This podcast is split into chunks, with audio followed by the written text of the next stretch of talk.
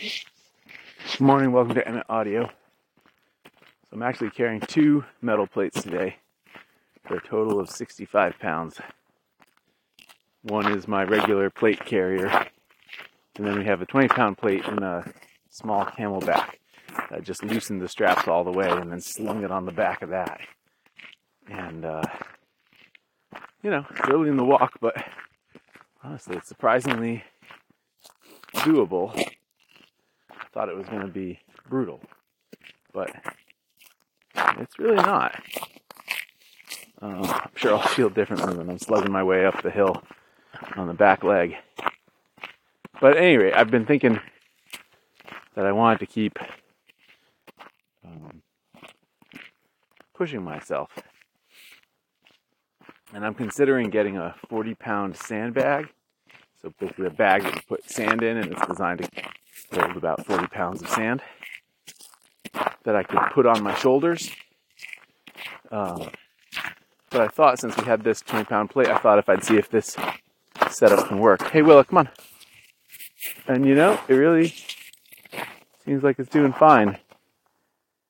I feel, like I've lost Maisie back behind me. There's someone walking their dog back there who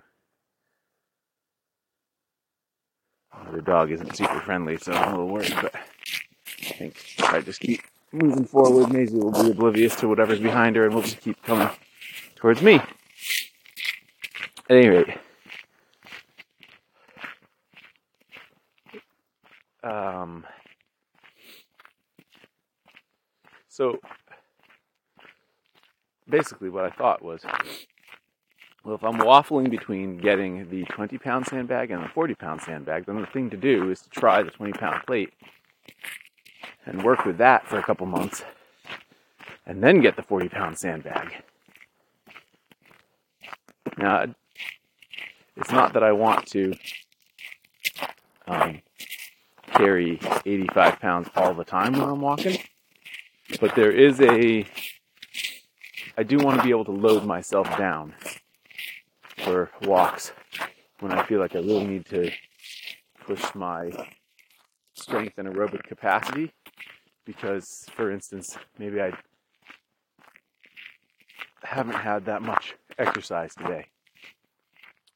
And one thing that I'm aware of is that, hey Willa, come on, keep coming this way. One thing that I'm aware of, there's Maisie. One thing I'm aware of is that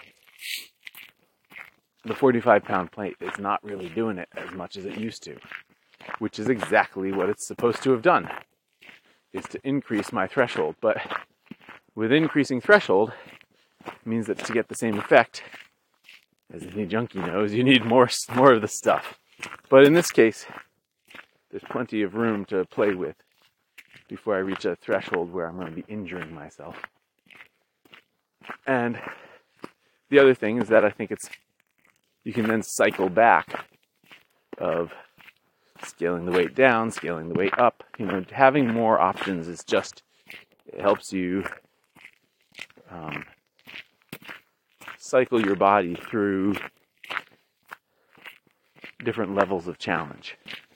One of the things that we're preparing for is we're going to do a, a hut to hut camping trip, backpacking trip. I don't know what to call it. It's not backpacking because you're not carrying all of your stuff that you need uh, in the White Mountains this summer. And I'll probably be carrying a normal backpacking weight, although the girls, for instance, won't have to carry hardly anything at all.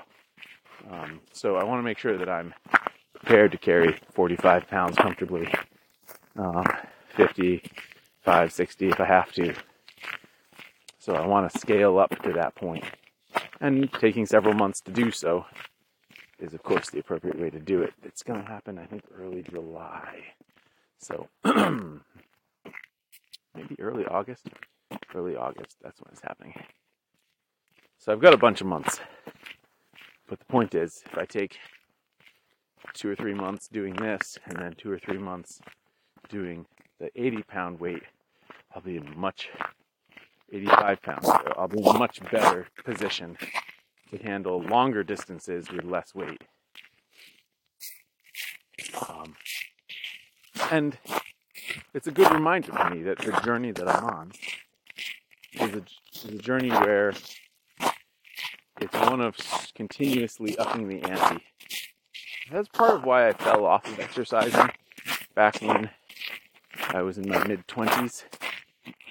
Whoa, this is the same place I slipped yesterday.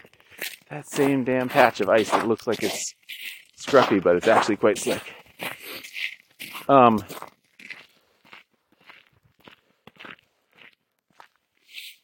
when I was in my mid 20s and we were starting to have kids, I remember feeling really disgusted with the idea that if I kept on exercising, doing calisthenics, I was just going to have to count.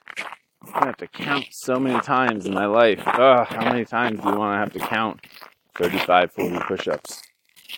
I was just sick of it. I'm done with it. And so I stopped. And that was a dumb idea. Because um, well, truthfully told, I feel like you pay the price one way or the other, and you either pay the price in small amounts spread out over time, or you have to claw your way back in place of relative poor health the way I am now. And so I don't think that there's a you don't get away from that that need to treadmill of maintaining yourself, maintaining your body. You just avoid it and then pay a higher price later on. And I will say, now, for whatever reason, maybe it's because my life seems shorter than it did 15 years ago, but now it feels like a perfectly reasonable price to pay for the rest of my life to be counting my push ups, counting my exercises. Feels like a small price to pay for having a body that I'm happy with and proud of and that ages gracefully. So, everything is relative. And we march forward. And here I am coming up the hill on the back leg of this, whatever it is, maybe a half mile. Maybe I walk a half mile with the dogs. Maybe it's slightly more. Um, and yeah, I can feel it, but it doesn't feel any crazier than when I first started wearing the 45 pound plate. And there you have it.